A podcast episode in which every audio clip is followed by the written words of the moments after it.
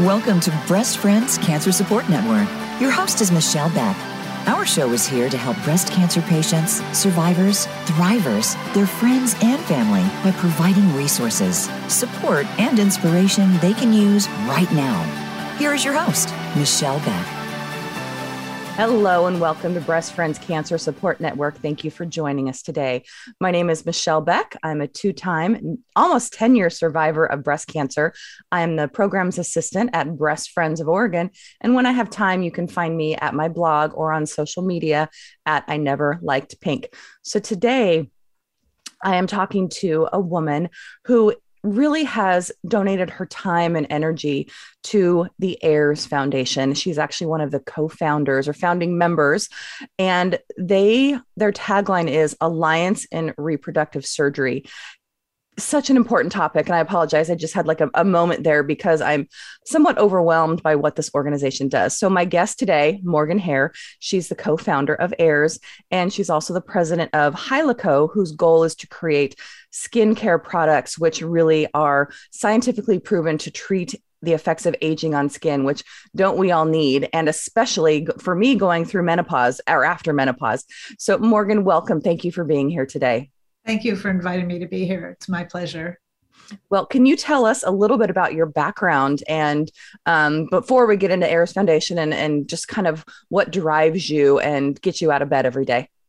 That's a that's a tough question. Lots of things drive me to get out of bed every day, including the clock that says it's time. Yeah, obviously to get up. But um, I started out doing research at Harvard Medical School and decided one day that I wasn't going to be Madame Curie, the next generation, and I wanted to do something different with my life and really got into marketing and marketed medical equipment, skincare, Tupperware, um, and a variety of different sort of products. And it's really all about understanding the consumer because at the end of the day, we're all consumers. So marketing seemed to, even though I didn't know what marketing was at the time, it seemed to really be my calling of what I wanted to do in terms of my career. Well, you've obviously risen from, you know, the the low parts and have gotten really high up there in your career. And I have to say, my mother is a Tupperware manager, and she's she's sold for almost forty years now. So uh, I, I have an affinity for that. I love Tupperware. I mean, it's really? And if you're worried about the environment use tupperware. It, it's an american institution but let's um, let's get to our topic today. Can you tell us how and when actually the AIRS um, AIRS came about? Okay so um, janet denlinger and i have been friends for 48 years and we're also business partners and everybody's life has ups and downs. You know, no one's without trauma in their life somehow, but we really wanted to do something to give back. And we said what we wanted to do is give a voice to something that had no voice, which isn't so easy to find. So Dr. Rod Rohrich, who's a well-known plastic surgeon, I and a friend, I wrote to him and said, what's something that has no voice that's related to women's issues? And he wrote back to me and said that up to 70% of women who have mastectomies either don't know about their reconstruction options or they can't make their copays or they don't have insurance to pay for it. We were really surprised by this because everyone we know, first of all, didn't talk much about it. I mean, they might have talked about the fact they had breast cancer and were going to get reconstruction, but they never talked about how paying for it was a problem for them. And if it was, they never mentioned it. But all of a sudden, when we started to talk to women who are part of the underserved population, we realized it was a huge problem. And that really sort of led us to start the Alliance in Reconstructive Surgery or AIRS Foundation so that we could really help women who needed to know about what their options were, educating them, and then helping to pay for their surgery.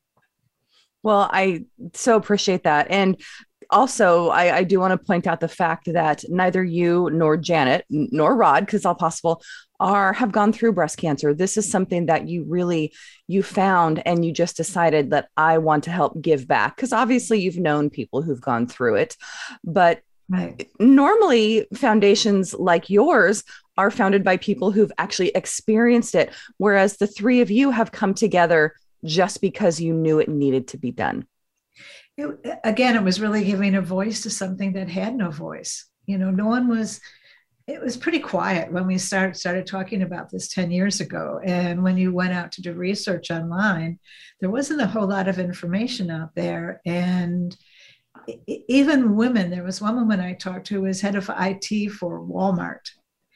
And she had breast cancer and you'd think okay so she's really in tune with the internet but she, no one talked to her about reconstructive surgery until she met with the person who's the oncologist and asked her what are you doing about reconstructive surgery? And she was like a deer in headlights. She said, what are you talking about? Right. I don't I don't know what what you tell me what I'm supposed to be doing. And right. yeah, I'm sure there's been a lot of changes. Well, especially with, you know, the blow up of social media with different things that are talked about. But even right. 10 years ago, it was a very different story. Well, it's it's a very different story, but there's still some issues. Like for us, one of the things we're trying to do is reach the people who need our help mm-hmm. because they're part of the underserved population. Um, and they don't necessarily look at social media.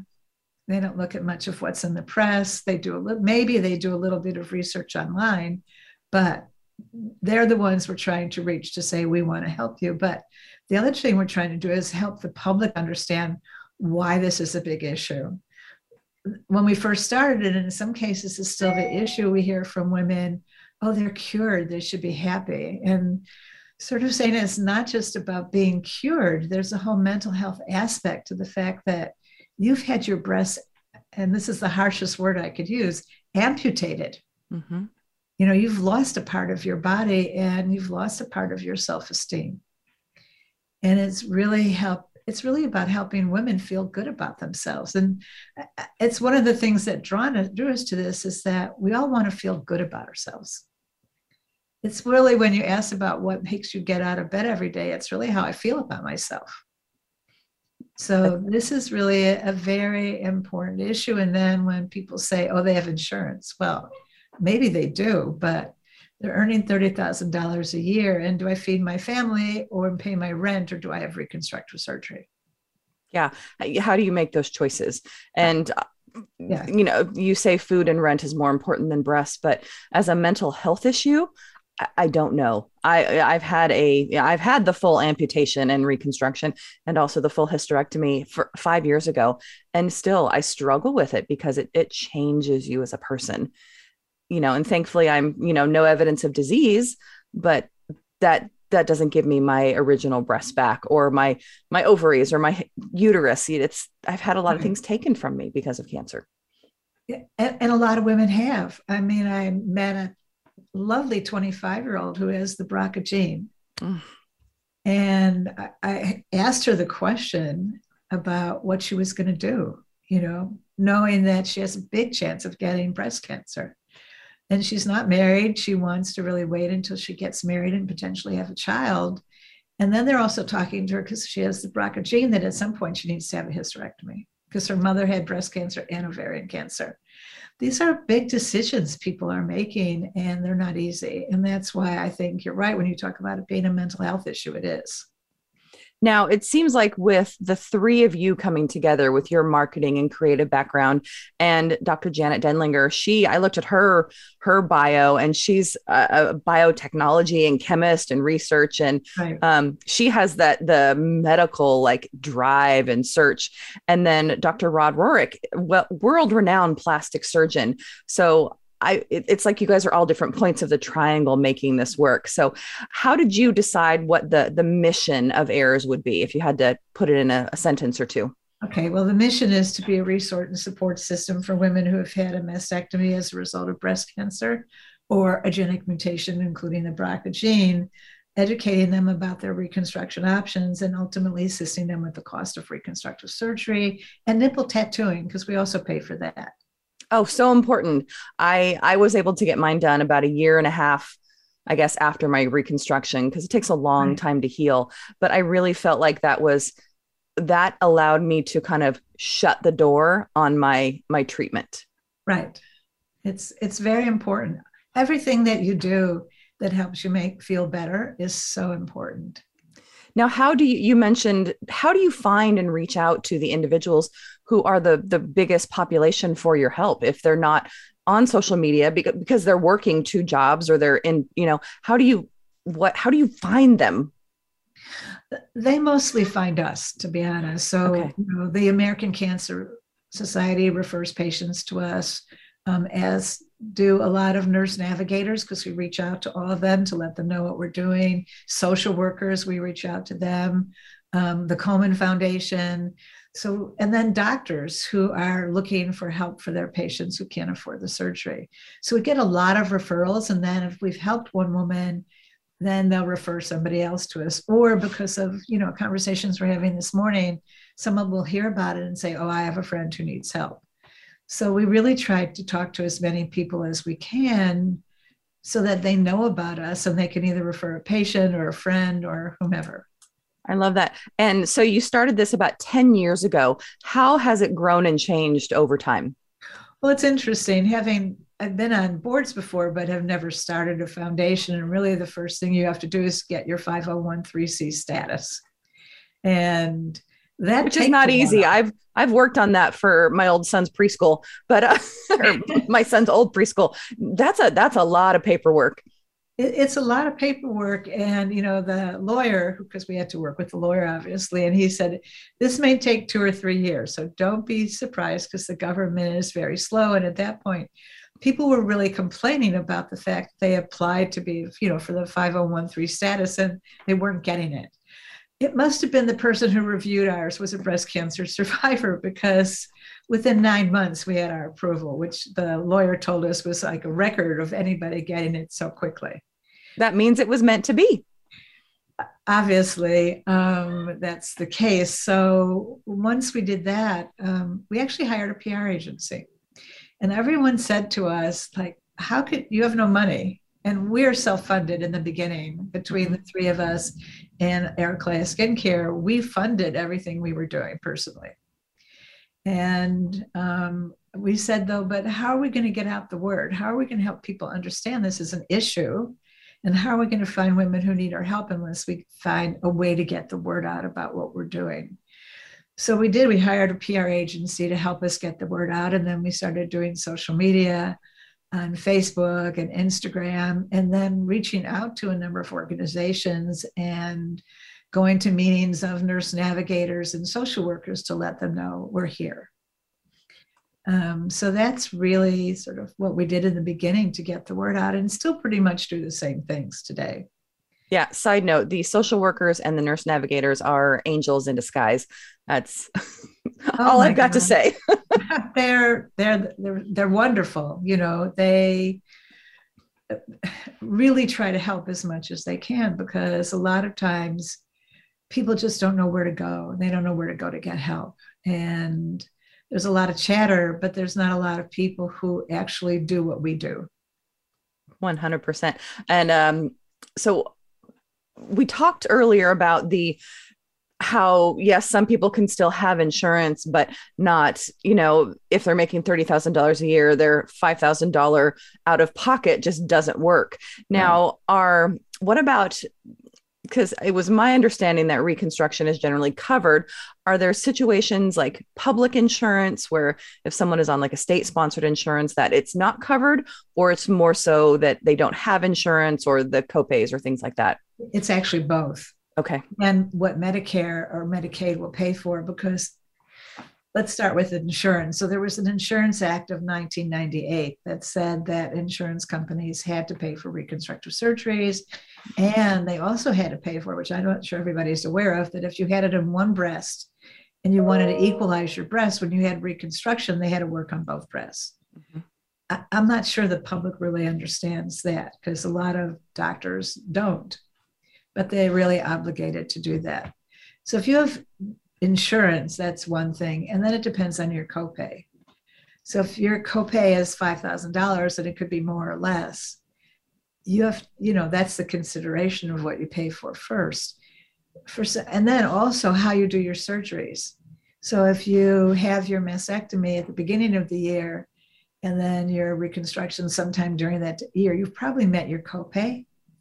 But if you have your reconstruction surgery, I mean, if you have your um, mastectomy in November, and then you're getting reconstruction the next year, your copay starts all over again. That actually happened with me my first go round. I was diagnosed in early December. I had all of the tests, the MRIs, the the biopsies. I hit my $5,000 maximum. The year started over again and I had my lumpectomy in February. So literally within 3 months I was out $10,000. Right. And I'm a you know, middle class privileged white woman who had good insurance.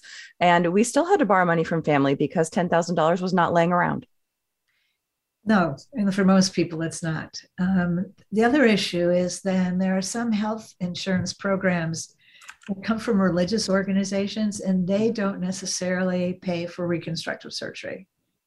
Um, it's they're not bound by that law. No, they're not. And then the other thing is it's not bound by the law is that Medicare and Medicare will pay for it, but Medicaid, depending on the state you live on, live in, may or may not pay for it.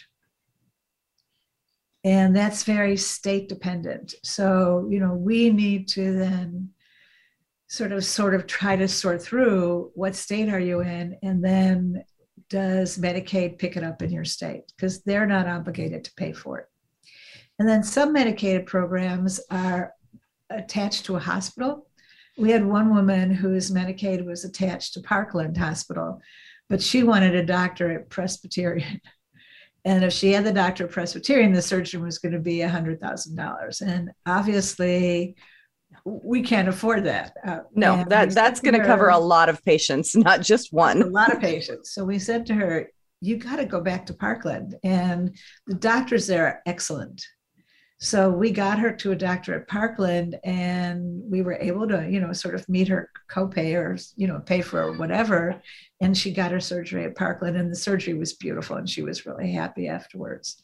So there's all sorts of glitches in the system of when insurance pays in, when it doesn't. And then the first woman we helped was um, a nursing student, interestingly enough. And she was working her way through nursery, nursing school by modeling swimsuits Oh, gosh. And the insurance company said, well, she's doing this because it's not because of her breast cancer, it's because of her modeling career. But she was doing this because she was a nursing student. Anyway, we ended up paying for her reconstructive surgery. insurance companies that's that's a whole separate topic about i feel like sometimes they're driving what our care can be and it's it's financial on their end and it's so frustrating and then there are doctors who won't take medicaid so if you if it's a reconstruction surgeon and he doesn't take Medicaid, I'll be quick about this story. But it was a 21 year old girl who had breast cancer, and her the breast surgeon was willing to do her mastectomy and take Medicaid, but the two plastic surgeons he worked with wouldn't. So we happened to know a plastic surgeon in that town, and we called him, and he said, "No price. I'll do this for free." They got um, everything done and took care of everything at no cost. So there's some doctors out. I mean, she was 21 years old. Yeah, there are there are still good humans out there, and we're definitely going to talk about the physicians in your program yes. as well. Um, we do need to take a quick break, so listeners, please stay with us. If you or a loved one need our services, please go to breastfriends.org and check out patient programs. You can also make a donation there on our website or by texting BF Radio to 41444 to help us ensure that women do not go through cancer alone. Stay with us. We will be back in a minute. Become our friend on Facebook. Post your thoughts about our shows and network on our timeline. Visit facebook.com forward slash voice America. My Care Crew's mission is to make the cancer journey a little more bearable. They offer products and services that have been specially designed and curated to meet the needs of cancer patients, caregivers, and their loved ones. The mobile app connects patients and caregivers with their care crew to streamline day to day challenges experienced in the cancer journey. The app makes it easy for patients and caregivers to ask for help, manage the inflow of help from loved ones, share updates, create wish lists, and more. You can download the free app in the Apple and Android stores today. Thank you for listening today. Breast Friends needs your support. We rely on donations to continue our mission that no woman goes through cancer alone and to keep the show going. Please consider making a tax deductible donation to Breast Friends. You can text BF Radio to 41444 or visit us at breastfriends.org to donate. You can also like us on Facebook at Breast Friends of Oregon or follow us on Instagram at Breast Friends PDX. Be sure to tune in to the Voice America Health and Wellness channel every Wednesday at 9 a.m. Pacific, 12 p.m. Eastern Time for Breast Friends Cancer Support Network. These days, everyone is looking for information on staying young, healthy, and fit. The Voice America Health and Wellness Network is here to help you on your quest to better health and a better you. We talk about everything from diet, fitness, and aging to substance abuse, personal growth, mental health, and much more. Learn from our experts who cover health and wellness from traditional and holistic perspectives. Tune in to the Voice America Health and Wellness Network. Healthy living starts here.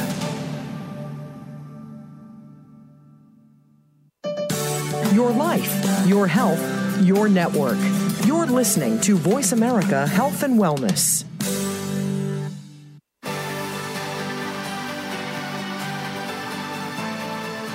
You are tuned in to Breast Friends Cancer Support Network. To reach the program today, please call us at 1 866 472 5792. Again, that's 1 866 472 5792. You may also send an email to Michelle Beck at breastfriends.org. Now, back to the show. Welcome back. I'm Michelle Beck, and my guest is Morgan Hare, founding member of the AIRS Alliance in Reconstructive Surgery Foundation. I want to make sure I get that right. And we are talking about the assistance they provide for those who cannot afford the reconstructive surgery and how important it is and the disparities that are really out there. Now, Morgan, before break, we were talking about insurance companies. Do you know of anything that might be on the horizon um, legally to get more coverage for these patients, or are we just kind of stuck where we're at? We're sort of stuck where we're at. I mean, one of the things that's improved is that a woman's knowledge about her breasts because if you have dense breasts and you have a mammogram which you know everybody should get the mammogram that they hide tumors. So you really need to be aware if you have dense breasts or don't have dense breasts. And if you do, then at the time you have your um, testing, you need to ask them to do an ultrasound or some others, something else besides mammography to really ensure that there's no tumor lurking. I can't tell you how many women I've talked to who were missed. And it wasn't until they found a lump that something that they found something. So the biggest change is really helping women identify that they have dense breasts and what they do about it. Other than that you know healthcare is a huge issue and i won't even go into all the problems with healthcare at this moment but there's a lot there definitely is. So, if there is someone out there who would like to apply for assistance from AIRS, how do they go about doing that? So, they would go to our website, airsfoundation.org, and they would apply for a grant and the information they need to have when they're about when they want to apply for a grant is they have to either send us something that shows that they actually have a breast cancer diagnosis or they have a genetic mutation and that they're going to need to have a mastectomy and reconstructive surgery. They also need to show us their income because we really want to make sure we're helping underserved population, women who really need our help. And you know, if you have good insurance and you're making a substantial income, you don't really need us to help. Um, so we like to see that. And then um, besides that, then it's really sort of some statement that says why you want our help and what it means to you. So it's it's pretty simple.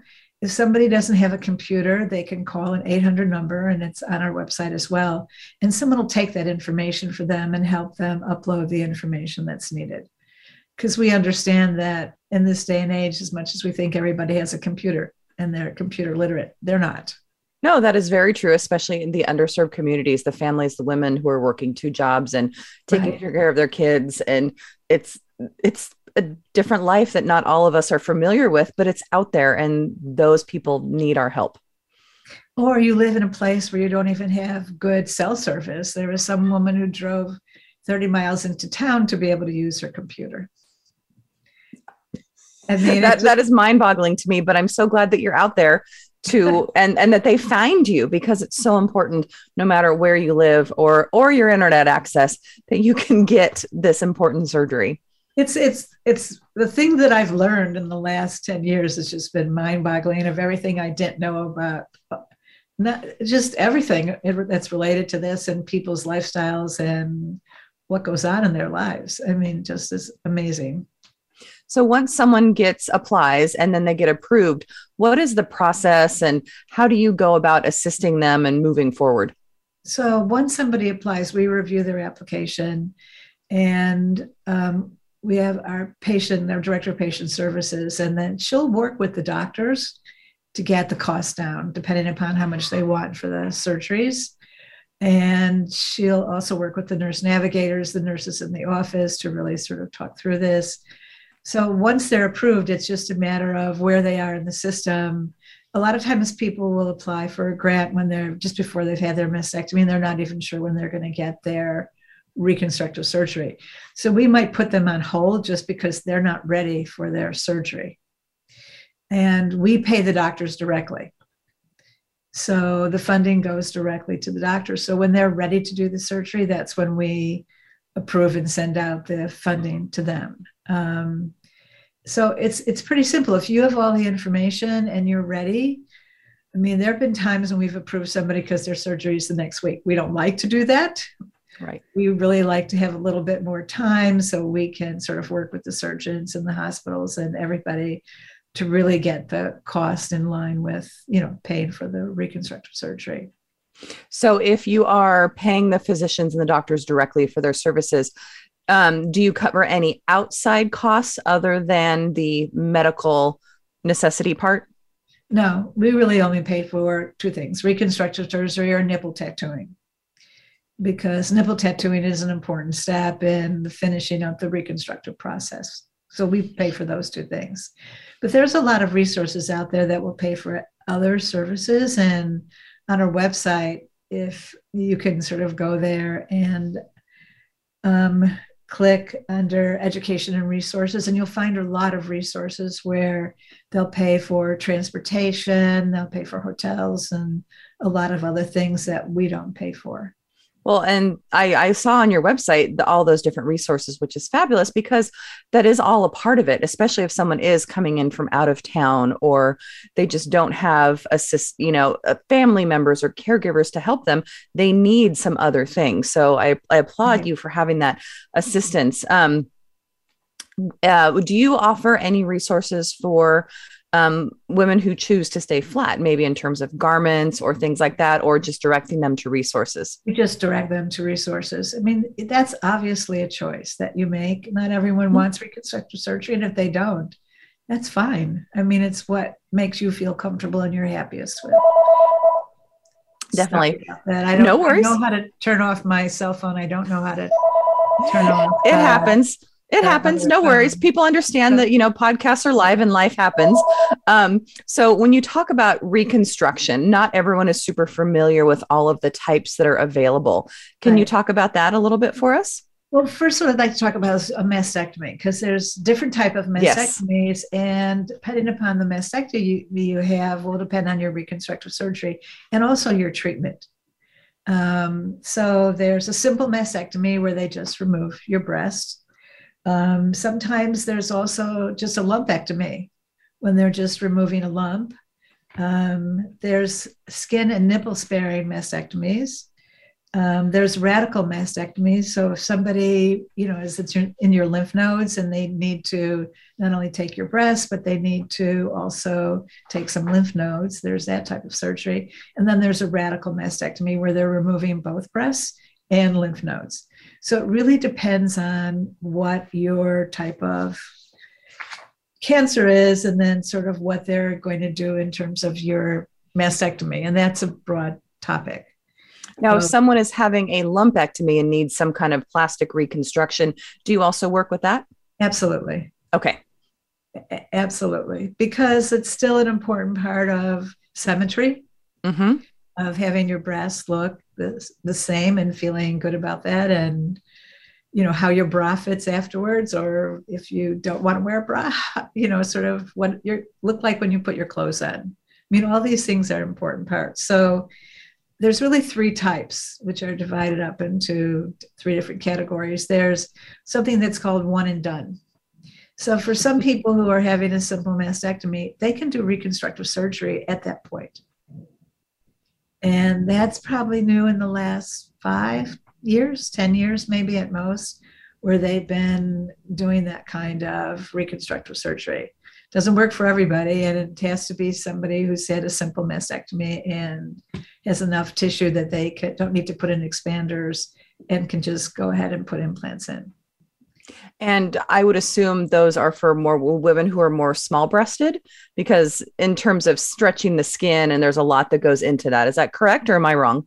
I don't know that answer. To okay, that. you know what? I'll find out because um, I haven't had anybody bring up that subject. I just think mm-hmm. that if you have, it depends, I guess, how much tissue you have and sure. how much skin you have, that what they can do.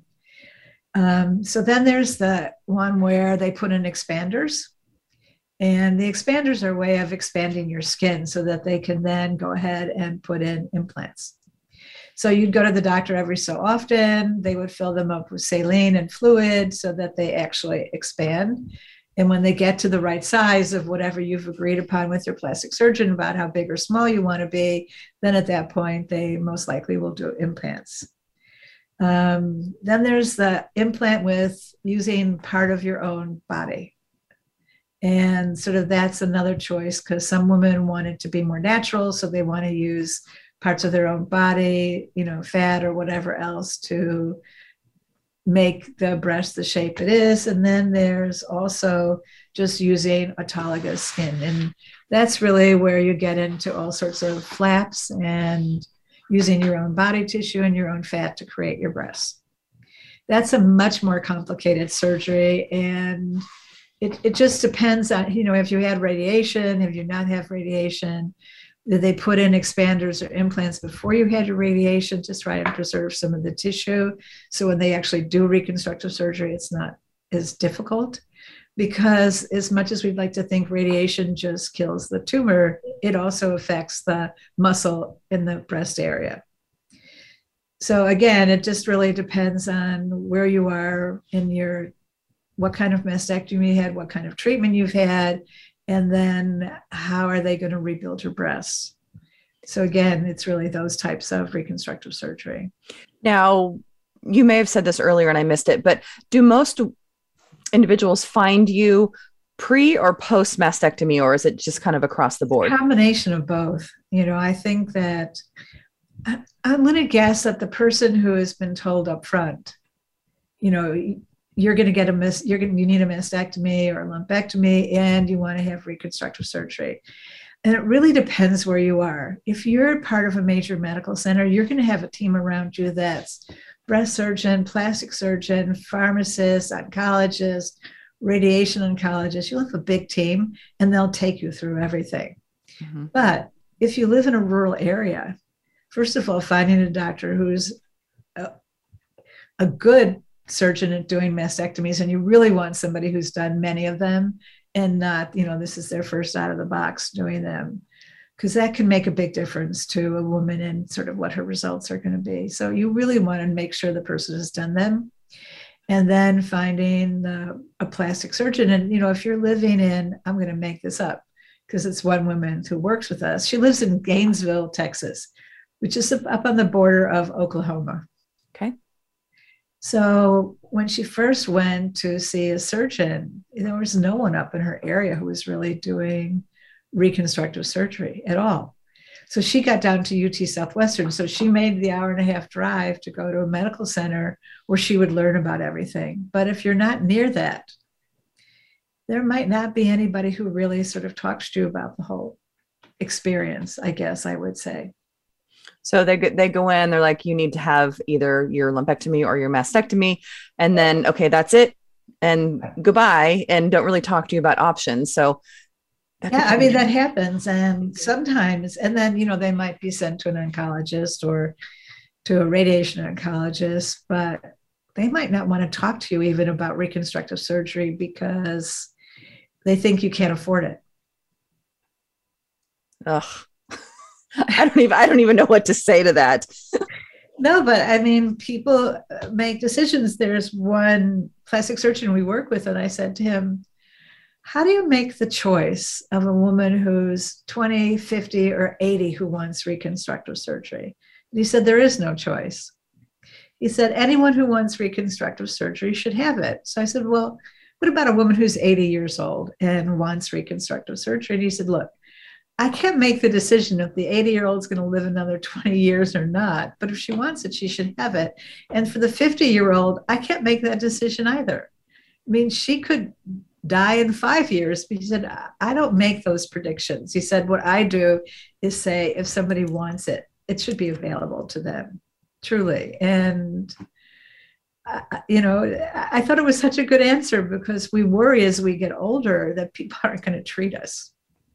Definitely. So definitely applause to that uh, physician. Now, if if someone is is in the process and they've applied and they you know you're getting the they know they're going to get the the financial assistance from right. you. Do you also have any kind of emotional support for the patients who are coming through? We do. We have an advocacy program, and our advocates are really terrific. Most of them are breast cancer survivors, you'd be surprised at how many of these women don't have support systems and they have no one to talk to. So our advocates don't help you make any medical decisions. That's what they're not there for. But because they've been there, they could really talk the talk. They are totally understanding of what you're going through and are there to be a support system. And that's so important for everybody to not feel I'm alone and I'm going through this and whatever emotions I'm having about it, that I'm alone. So it's really helpful to have someone to talk to who's been there and can say, Yes, I know what you're talking about. I've been there. And I was talking to a friend last night who's had to give up her job because of the fact that she's having a radical mastectomy. And she was, I was asking her about mental health and what she was going through. And she said, I try not to go through that deep hole. Mm she said, I really try to stay away from it because if I do, it, it's, she said, it's a slippery slope. I get really depressed. And then I say, do I really want to go through all this? And she said, I have to sort of say to myself, no, you know, don't go there.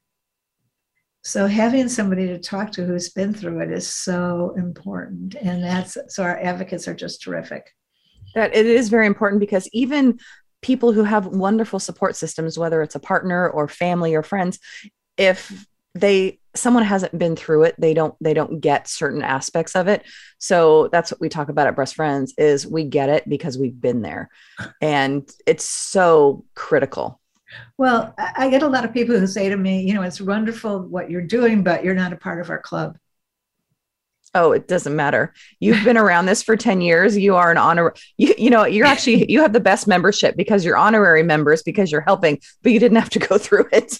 I know but i still get that pushback sometimes from people who say you're not a member of the club and it's like okay i'm not like, that i want to help you.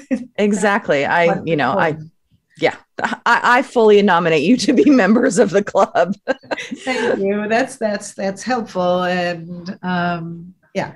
So it's funny. So, but it is what it is. So it I is. Appreciate that. And, you know, our, our goal is just to help as many women as we can. So, well, you're obviously doing that and have been doing it for 10 years. Listeners, we do have more to talk about. So stay with us after we come back. If you would like to be my guest or nominate yourself, to send in your warrior story or would just like to chat, you can email me at Michelle Beck at breastfriends.org. We'll be back in a minute. Stay with us. Follow us on Twitter at VoiceAmericaTRN. Get the lowdown on guests, new shows, and your favorites. That's VoiceAmericaTRN. My Care Crew's mission is to make the cancer journey a little more bearable.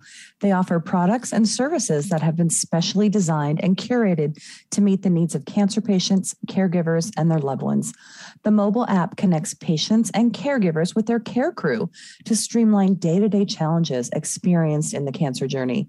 The app makes it easy for patients and caregivers to ask for help, manage the inflow of help from loved ones, share updates, create wish lists, and more. You can download the free app in the Apple and Android stores today. Thank you for listening today. Breast Friends needs your support. We rely on donations to continue our mission that no woman goes through cancer alone and to keep the show going. Please consider making a tax deductible donation to Breast Friends. You can text BF Radio to 41444 or visit us at breastfriends.org to donate. You can also like us on Facebook at Breast Friends of Oregon or follow us on Instagram at Breast Friends PDX. Be sure to tune in to the Voice America Health and Wellness channel every Wednesday at 9 a.m. Pacific, 12 p.m. Eastern Time for Breast Friends Cancer Support Network. Voice America programs are now available on your favorite connected device, including Amazon, Alexa, and Google Home. Through streams with Apple Podcasts, TuneIn, and iHeartRadio, listening to your favorite show is as easy as saying the show name followed by the word podcast. Hey, Alexa, play Finding Your Frequency podcast. If that doesn't work, try adding on TuneIn or on iHeartRadio or on Apple Podcasts. Your life, your health, your network. You're listening to Voice America Health and Wellness.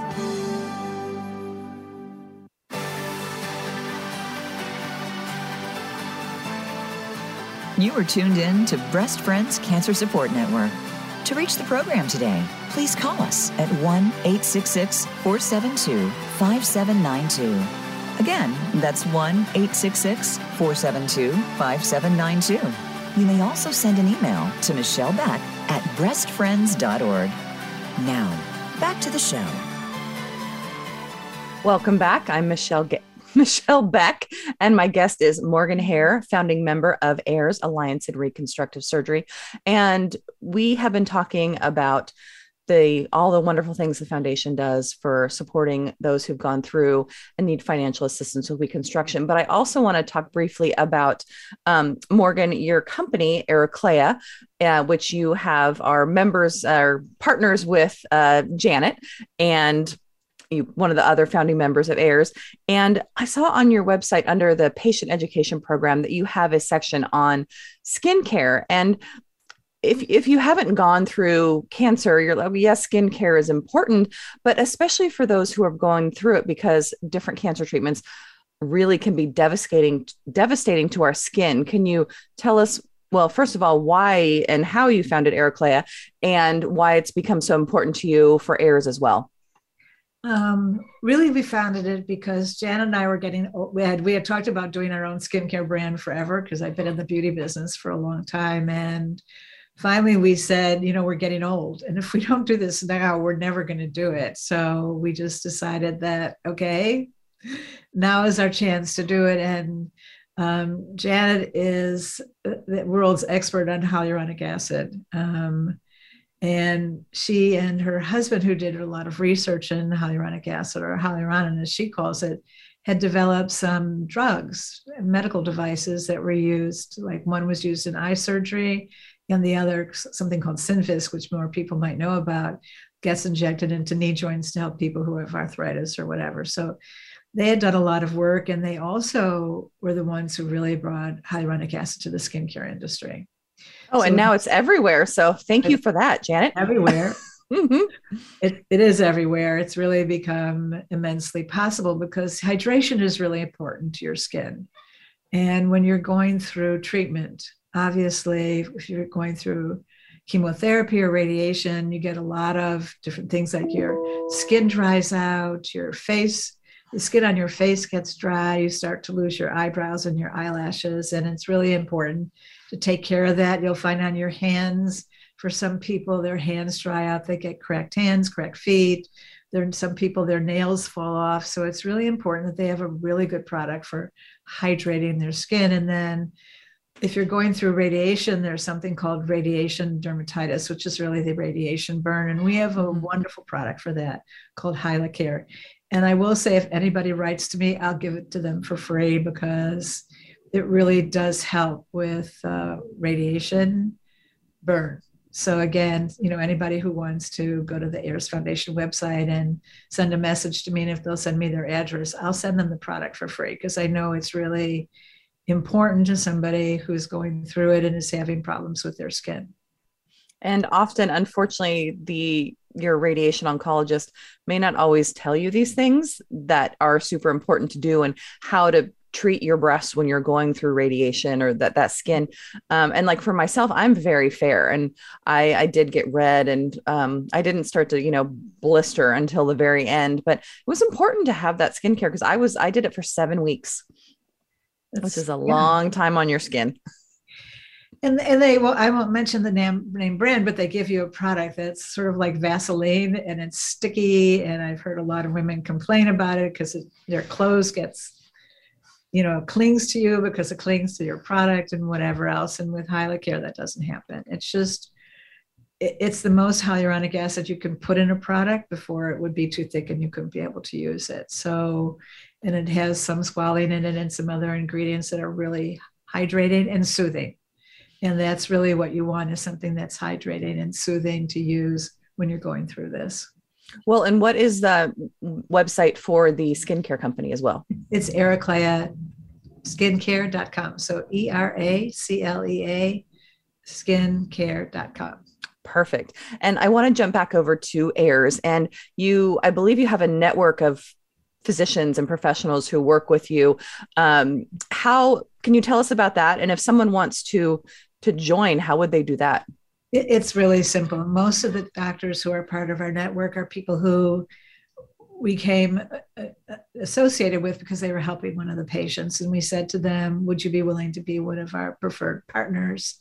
And no one has turned us down. Everybody says, Sure, they're listed on our website. We refer a lot of people to them, especially if you're in an area and you don't know who to go to, because we vet the plastic surgeons. We want to make sure that they are good at what they do. And it's not and then they've done a lot of it. You know that's really important. Again i understand somebody has to learn someplace but but you want to give a quality product. If you're helping you know helping this woman get through this with the financial aid it, it right. needs to be done well yeah so so we also vet them and then we have doctors who've heard about us and they write to us and say we'd like to be part of your program and yes we're sort of happy to have more doctors help us because there's a lot of people in areas where they just don't know who to go to. So if we can sort of refer them to somebody, we like to do that. And it's the same thing with nipple tattooing. Um, we have a lot, I think we probably now have six or seven women who do, and one man who do nipple tattooing. And it's also the same thing. It's important to go to somebody who knows what they're doing because it's not necessarily a one step process. For some women, it could be two or three steps in terms of getting their breasts tattooed. Mm-hmm. Um, I had three appointments for mine the initial consult, and then I had two sessions. And it's important to have that connection, but also to have a professional who really knows what they're doing because the 3D nipple tattooing is amazing as long as you know what you're doing. The, the 3D nipple tattooing, the pictures are sensational. Like you really wouldn't know that somebody if you're across the room, you know, and not standing literally right next to you or even touching it, you you don't know. It's unreal. Right there is some work being done today, and I'll talk about that about reconnecting nerves and building nipples. There are some surgeons who are doing this, and there's a company who is involved in this, and the nerves won't just naturally reattach. Sure. So there's a scaffolding that they do, and they put the scaffolding in and they put the two nerves on it, and the nerves grow together. And they've had some success in regenerating nipple sensation. So that's new. That's sort of yes, I've never heard of that. That would be amazing. It's new. It's at the forefront, and there's some surgeons who are doing it, and there's a company who's very involved in it. So I know to a lot of women, it's really important to have nipple sensation, and for most women, unfortunately, their nipples get removed when they get have a mastectomy. Yes, it's so many things change, but you know, mm. we move forward. That's all part of survivorship, which which is not easy. You know, the cancer's gone, hopefully, but then you have a whole other basket of things to deal with. Yes. Do you have any stories that come to mind of of women who've have made an impact, um, have AIRS have made an impact on? I would say almost everybody we've helped. You know, we get really good notes, but if you want to hear the worst stories, I can tell you the worst stories. There was a woman who was married and had no insurance, and she felt a lump and didn't do anything about it. And her father was a doctor, and um, she finally went to her doctor, father, and said, "I have a lump." And he said, "Let's get you have to get a mammogram and whatever." And indeed, she had breast cancer So they were able to have her have a mastectomy, and then she got MRSA, Mm. which is a really bad type of infection. And she and her husband, through a series of surgeries and everything else, ran up a debt of a million dollars. They sold their house, they sold everything they had to sort of pay their medical bills. I mean, that's choices some people make. And finally, and she couldn't work. And finally, her husband got a job and had insurance and left her. Oh my gosh. I, I mean, that's the worst kind of stories you hear, but we hear stories like that, or a story from a young woman who is 25, had breast cancer, and her husband left her because he couldn't deal with a wife who didn't have real breasts. Well, those those men do not deserve these fabulous women. That's all I've got to say. Um, and you know, a lot of what we hear is, you know, that they've lost their sense of self-confidence. Um, they, you know, are depressed, and then once they have reconstruction, the nicest thing some woman said to me was, before I had my reconstruction, is every day when I looked in the mirror, I was reminded I have breast cancer. She said, after I have my um, reconstructive surgery, she said, now I look in the mirror and just think I have beautiful breasts. Okay, that that should be your tagline right there. I love that. It just was so heartwarming to hear that. It took something away from her where she wasn't reminded every day that she had breast cancer. Mm-hmm. Um, That's huge what you've been able to do for so many women. I apologize. Go ahead. Yeah, no, no. I was even going to say for people who have genetic mutation and then they have to deal with making decisions about what they're going to do and the support we give them because they get pushback from their family to say, well, you know, but you still have a chance you won't get it. And their response is, but I'd like to be alive to see my children grow up. Exactly. I mean, the, the chances, unfortunately, with the BRCA mutations and the other mutations that are out there, the odds are not in your favor. So no. if, yes, I'm, I'm not genetically positive and then that, uh, that I know of, of, I'm sure there's new genes out there because I do have a family history, but mm for me, I, I chose a prophylactic hysterectomy and removing my ovaries because it just I didn't want any more places that could you know attract the cancer. And you know we hear stories about that of women who just need the support of somebody telling them you're making a choice and it's okay. And even we had one African American woman in Chicago whose mother had died of breast cancer. She found out when she was 35 she had the gene and she had breast cancer and she was she wrote to us and said, unless I can get reconstructive surgery, I will not have a mastectomy. Oh. And we said, hold on here, you know, we'll mm-hmm. help you because you don't want to die. Exactly. And that's why you're here. Do you have any idea of the numbers of women you've been able to help, or do you have a, a goal per year, or is just however many get through in the funding? it's however that get through with funding. And mm-hmm. this year so far, we've had 67 women apply to us for grants. And last year at this time, we only had about 40. So every year it's really growing of people who are either wanting reconstructive surgery or nipple tattooing. Our goal is to be able to help about 100 women a year. I know it's a drop in the bucket when you know about the fact that there's 100,000 women every year who have some type of surgery related to breast cancer or a genetic mutation. But, you know, we're it's we're raising as much money as we can and you know we're trying to help as many because we I, pay for it myself i hate to turn anybody away if there is an individual who would like to make a donation can they do that on your website absolutely they can go to our website and um, make a donation. And the thing I've done recently, which is sort of a fun thing, it's a roundup program. So, you know, a lot of people really can't afford to make a big donation, but they can do roundup. So, the roundup is you put your credit card information, it's all vetted, it's all private. So, if you know, if something costs $9.50, it'll get rounded up to $10. So, for somebody who can't really make a big donation, and every donation counts, doing a roundup program is a really nice thing to do. So can you sign up for that on your website? Sign up for that on our website. You know, oh, that's so, fabulous. Yeah, I mean, we've really looked. To, you know, a five dollar donation, a dollar donation, everything counts. It does. And everything helps us to be in a position to help as many women as we can. And you know, I believe in smaller goals. I believe in attainable goals because if you set a goal too high and you can't reach it, it's disappointing. So our goal is really going is really to try and re- help 100 women and once we get to that goal you know we'll stretch it and go further I love that. Well, Morgan, unfortunately, we are out of time, but thank you so much for being here today and talking about AIRS. My pleasure. Thank you for allowing me to talk about AIRS, and we're here to help. Perfect. Listeners, you can find more information at airsfoundation.org. If you need our services at Breast Friends, please go to our website, breastfriends.org, where you can make a donation. If you'd like to be my guest or share your story, please email me at michellebeck at breastfriends.org. You can find our show on the Voice America Health and Wellness channel or wherever you get your podcasts. And you can also watch on the Breast Friends YouTube channel. We will be back next week. And until then, remember, we rise by lifting each other.